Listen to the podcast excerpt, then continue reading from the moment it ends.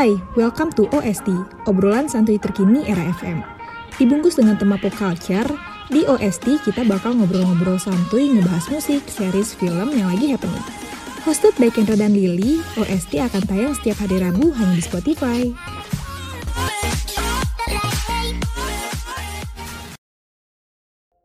Nah, Li, sekarang nih kita mau bahas apa sih? Kita mau bahas soal info-info terkini dari pop culture nih. Jadi kita kayak mau ngomongin musik gitu-gitu, Kak. Oke. Nah, uh, ada kabar nih, Li, yang gue dengar-dengar dari musisi tanah air, yaitu Agnes Mo. Kenal kan Agnes Mo? Ih, Agnes Mo itu favorit gue banget parah sih. Dia tuh ternyata baru rilis lagu loh, Li, pas tanggal 19 Mei kemarin. Lu udah nonton belum? Udah denger belum? Oh, lagunya yang F You Love Song itu kan? Iya. Itu udah nonton berkali-kali banget sih musik videonya. Sumpah itu keren banget sih. Ya, bahkan musik bener -bener. videonya itu iya, musik videonya itu bahkan itu. sampai trending nomor 11 di YouTube Music. Dan emang dari sisi pengambilan gambar terus dance-nya, lagunya juga emang mendukung gak sih? Iya, terus dia juga kayak ngebawa unsur-unsur Indonesia gitu gak sih Kak? Yang kayak nge-shoot pasar gitu. Oh benar-benar di awal bajai-bajainya itu itu keren banget sih. Kayak emang dia iya, benar. tiap lagunya pasti selalu masukin unsur Indonesianya. Hmm, benar. Yang gue salut sama Agnes Mo itu di setiap lagu yang dia bawa ini karena dia kan tahu ya dia udah go internasional tapi dia tuh nggak pernah hmm. lupa gitu loh sama Indonesia iya Pas setiap lagunya pasti untuk iya memperkenalkan. Iya bener banget. Nah apalagi terus yang uh, paling kerennya tuh dia naro ada lokasi di situ tuh ada lambang uh, patung burung garudanya gede banget. Lu lihat gak sih kak? Oh, gue lihat gue lihat. Yang pas dia bagian nari gak sih? Iya, tapi lo tau gak sih, Li, ternyata penempatan lambang burung Garuda itu juga menuai pro dan kontra gitu loh. Padahal ya, kalau menurut gue pribadi nih ya, justru malah keren. Dan karena itu kan lokasi syutingnya di Bank Mandiri kan, di mana emang kata orang-orang, patung Garuda itu emang udah ada di sana dan nggak bisa dipindah-pindah.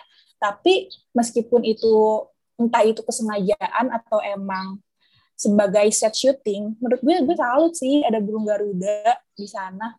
Tapi kalau kata orang-orang yang kontra, katanya kurang cocok sama genre lagunya. Apalagi kan fuck you love song itu F you love song. Iya katanya kan hmm. kayak kurang pas lah kalau misalkan lo tuh nampilin Gunung Garuda. Tuh katanya. Kalau menurut lo sendiri gimana li? Kalau dari gue sendiri sih keren banget sebenarnya ya. Dari lokasinya terus sebenarnya nggak ada urusan juga sih sama liriknya. Itu kan emang ada di situ dan emang keren aja gitu. Iya, gue dia ngebawa Indonesia ke internasional kan maksudnya. Uh, benar. Udah gitu uh, ada satu lagi yang gue notice li di musik videonya itu ada ini loh orang yang nari pakai baju daerah kayaknya Jaipong oh, deh. iya iya benar banget. Iya kan? Gue juga ngeliat itu. Asli itu keren sih. Itu keren meskipun, banget. Ya, meskipun kalau misalnya orang-orang bilang gak, gak cocok sama liriknya, menurut gue ya ya nggak apa-apa juga kalau misalnya emang dia pengen menonjolkan Indonesianya gitu ya gak sih? Iya, selama uh, yang dia tunjukin tuh bukan malah ngerendahin, ini kan malah hmm, meninggikan ya. Iya benar benar benar. Ada sih menurut gue. Benar. Nah, tapi lo sendiri tahu nggak sih maksud dari si lagu Every Love Song tuh apa? Keren nih Li, artinya.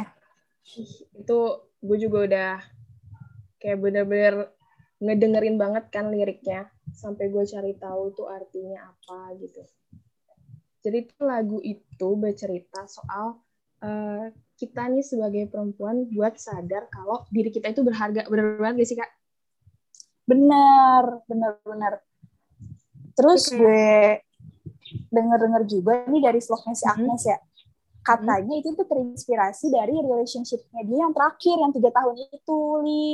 Oh, relationship dia yang terakhir ya. Gue kira tuh pacarnya tuh yang ada di video klipnya itu loh. Aduh, gue juga kurang tahu sih sebenarnya. Cuman Agnes sih bilangnya kayak gitu. Nah, iya kayaknya yang di video klipnya tuh pacarnya deh. Yang bener gak sih? Gue takutnya salah yang kayak gini. siapa tuh ya modelnya Adam Rosyadi gimana ya cara bacanya Adam Rosyadi Adam Rosyadi gimana tuh? Adam ya si Adam lah ya si Adam itu ya jadi kayak lagunya mantep sih. Maksudnya bisa relate ke siapa pun yang lagi ada di toxic relationship. Buat nge-reminder kalau kita tuh sebenarnya berharga. Kita tuh nggak butuh orang-orang yang bikin susah di hidup kita gitu. Kayak kan itu hmm. nyeritain pas dia udah lepas nih dari seseorang yang bikin hidup dia jadi terpuruk dia baru realize gitu kalau misalnya ternyata dia tuh keren dia tuh hebat dia tuh deserve better gitu jadi lagunya sebenarnya relate buat siapa pun. Ini guys sih? Benar banget benar banget. Nggak cuman kalau nggak cuman relationship aja tapi bisa relate ke semuanya semua orang gitu. Kalau perempuan tuh berharga loh. Kayak sebenarnya jatuhnya kayak self love juga ya li? Iya benar banget self love buat kita lebih apa ya aware aja nggak sih? Benar-benar nah uh, selanjutnya nih li dari musisi tanah air juga yang lagi apa lagi kemarin nih? yang lagi heboh banget kemarin yang lagi heboh banget yang band itu bukan sih nah bener banget li band Nah, ini kira-kira jadi yang dengerin kita pada tahu ya? tahu lah pasti. Ini tuh kayak dari segala umur pasti dengerin band ini ya nggak sih? Pasti, pasti, pasti. Gue pun sendiri nggak bukan besar di eranya dia, tapi gue tahu gitu lagunya dia. Ya setuju banget li. Gue. Bahkan mereka aja udah ada dari sebelum kita lahir, jauh dari iya, bener kita lahir. Tapi kita tuh tetap ngedengerin musik-musik mereka loh sampai sekarang. Sampai sekarang banget. Kayak baru kemarin kali gue dengerin lagi nih lagunya. Nah tahu nggak ya mereka kita ngomongin siapa? Ya siapa lagi kalau bukan Naif ya gak sih? Siapa lagi band besar Indonesia bubar tahun ini yang menggemparkan dunia permusikan ya gak sih? Sebenarnya tuh nah, sayang banget gak sih dia iya. sayang banget li. Tapi uh, eh, gue denger dengar ya mereka tuh emang udah ada wacana bubar dari sebelum pandemi katanya. Mungkin sekitar 2019 gitu kali ya. Mm-hmm, katanya sih 2019 2020 emang udah ada rencana bubar. Terus kalau kata si David Bayunya, kalau misalkan hmm. udah ada satu personil nih yang hengkang dari Naif, maka si Naif ini dinyatain udah selesai gitu. Jadi kalau terus mereka pergi kayaknya udah bukan iya, Naif lagi gitu ya. Iya, udah bukan Naif karena kan mereka emang satu kesatuan dan ya mungkin ya nggak bisa digantiin sama orang lain gitu. Terus akhirnya mereka ngabarin uh, kabar bubarnya itu pas tadinya mau dikabarin pas uh, ulang tahunnya yang ke-25 li pas tanggal 25 Oktober 2020 tapi ditolak sama salah satu personilnya si Emil. Nah, akhirnya dari tahun itu mereka itu punya komitmen kalau uh, buat diem-diem dari publik nih kalau sebenarnya Naif ini udah bubar. Jadi si, si David Bayu setiap diwawancara mengenai Naif dia cuma bilang kalau Naif lagi vakum, lagi vakum gitu. Padahal mah emang sebenarnya mereka udah bubar, tapi baru diumumin ke publiknya itu pas 10 Mei kemarin. Hmm, gitu. Iya. Dan itu konfirmasinya juga ada di channel YouTube pribadi ya David Bayu kan? Iya benar.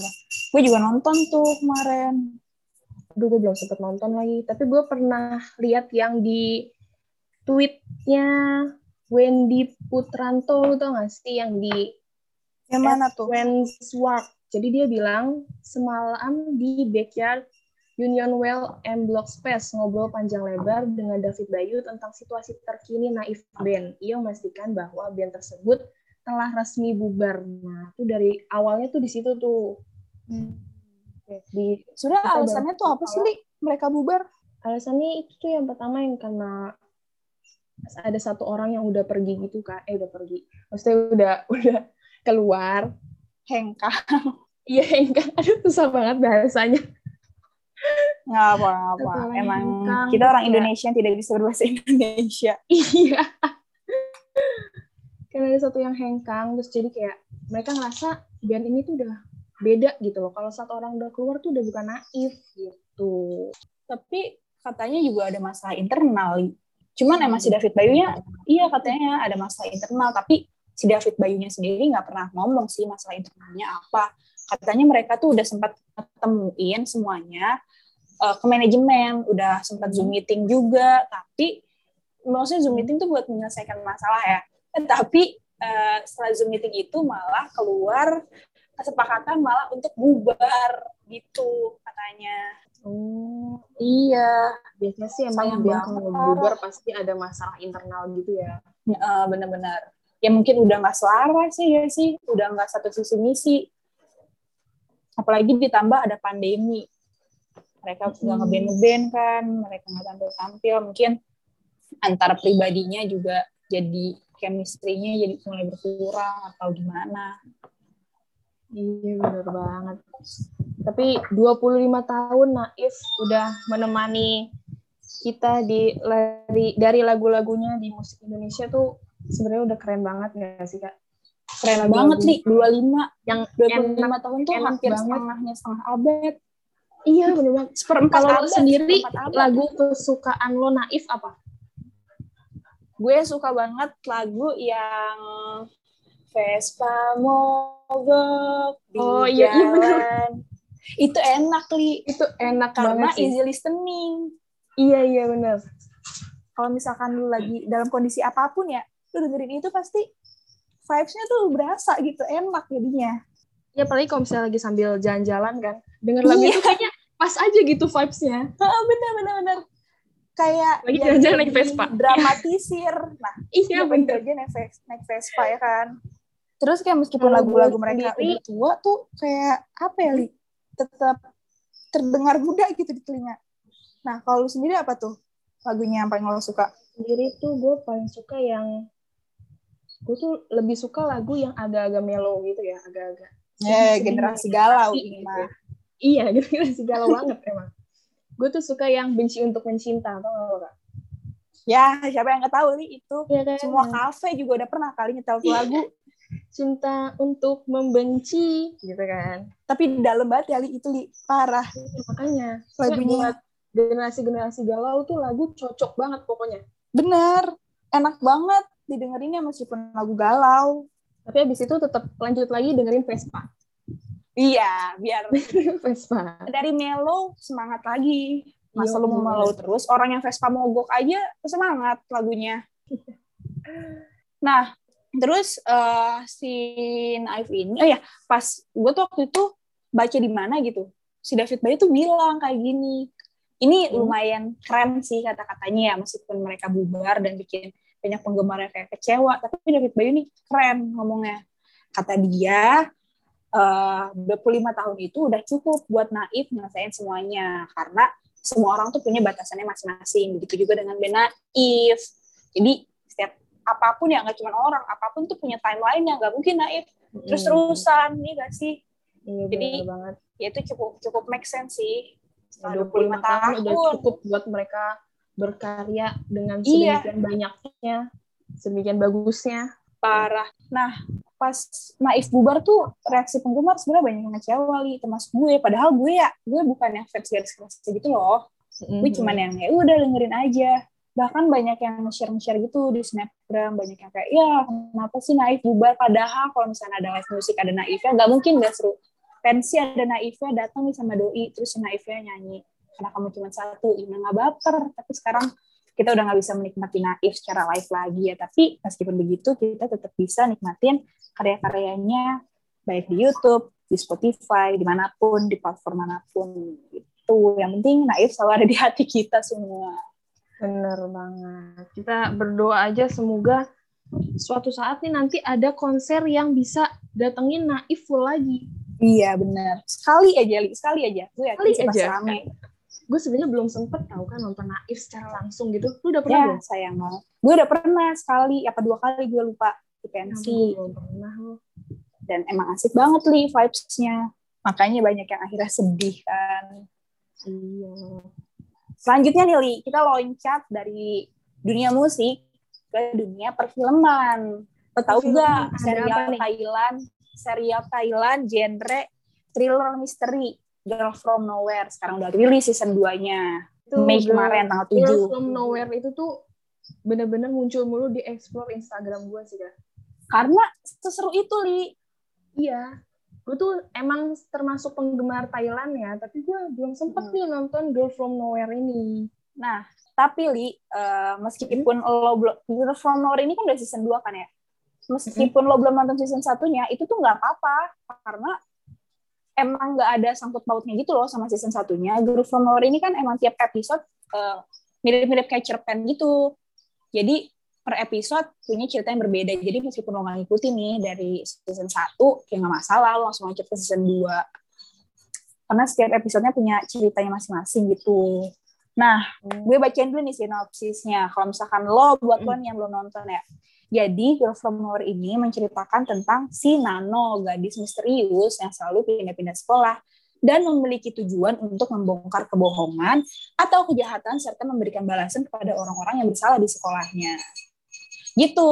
Dan yang menarik lagi nih, Li, Girl From Nowhere ini diadaptasi dari kisah nyata. Jadi di Thailand itu banyak kasus-kasus nih, kasus-kasus yang kayak pembunuhan, bla bla bla, dia pokoknya kasus-kasus kejahatan, terus diadaptasi nih ke si Girl From Nowhere. Dan si Nano ini sebagai representasi dari karma, karma dari orang-orang jahat yang mereka buat. Jadi kalau misalkan setiap episodenya nih, lu cari, misalnya episode ini nyeritain tentang orang korupsi.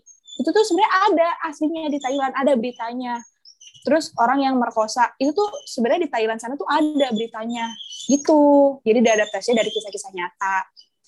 Masih Nano representasi sebagai karmanya gitu. Keren deh pokoknya.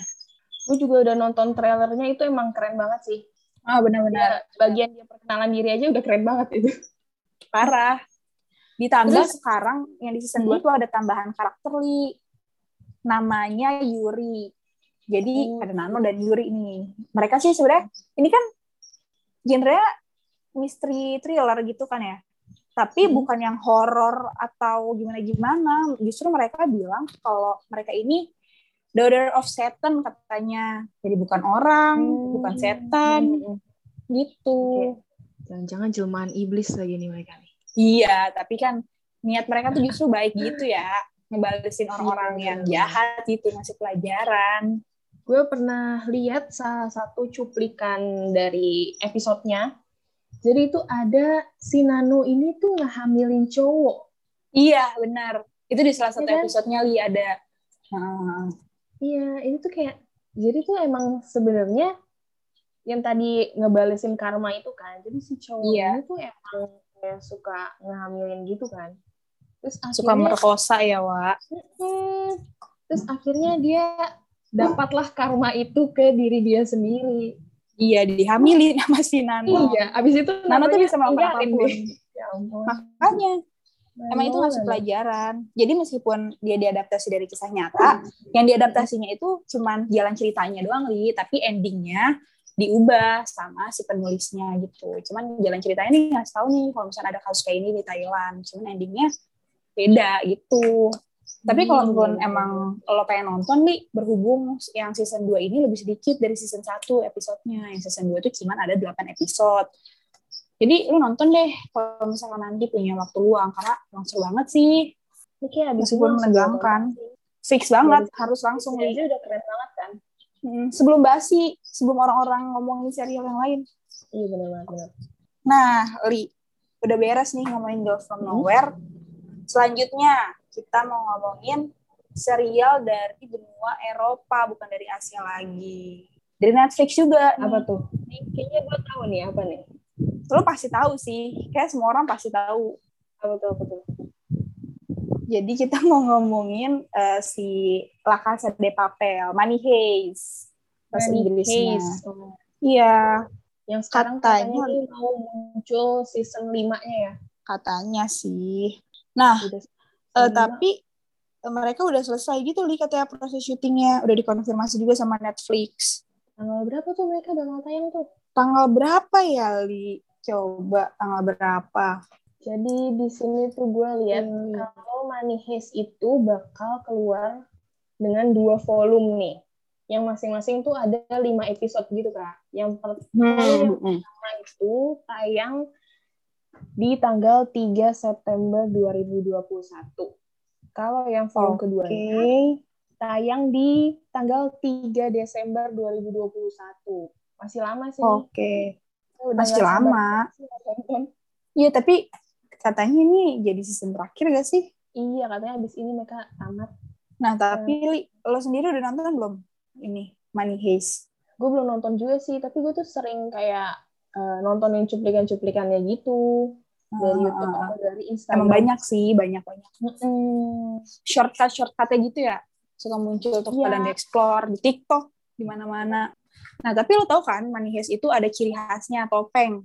si Topeng, perampok, iya. perampok ini pada pakai topeng ya. Nah, ini kenapa akhirnya mereka pakai topeng? Karena penghormatan terhadap Salvador Dali, seniman yang eh, anti kapitalisme modern gitu. Terus karya-karyanya itu diakui sebagai masterpiece. Meskipun jadi si si Dali ini dianggap aneh gitu loh sama publik.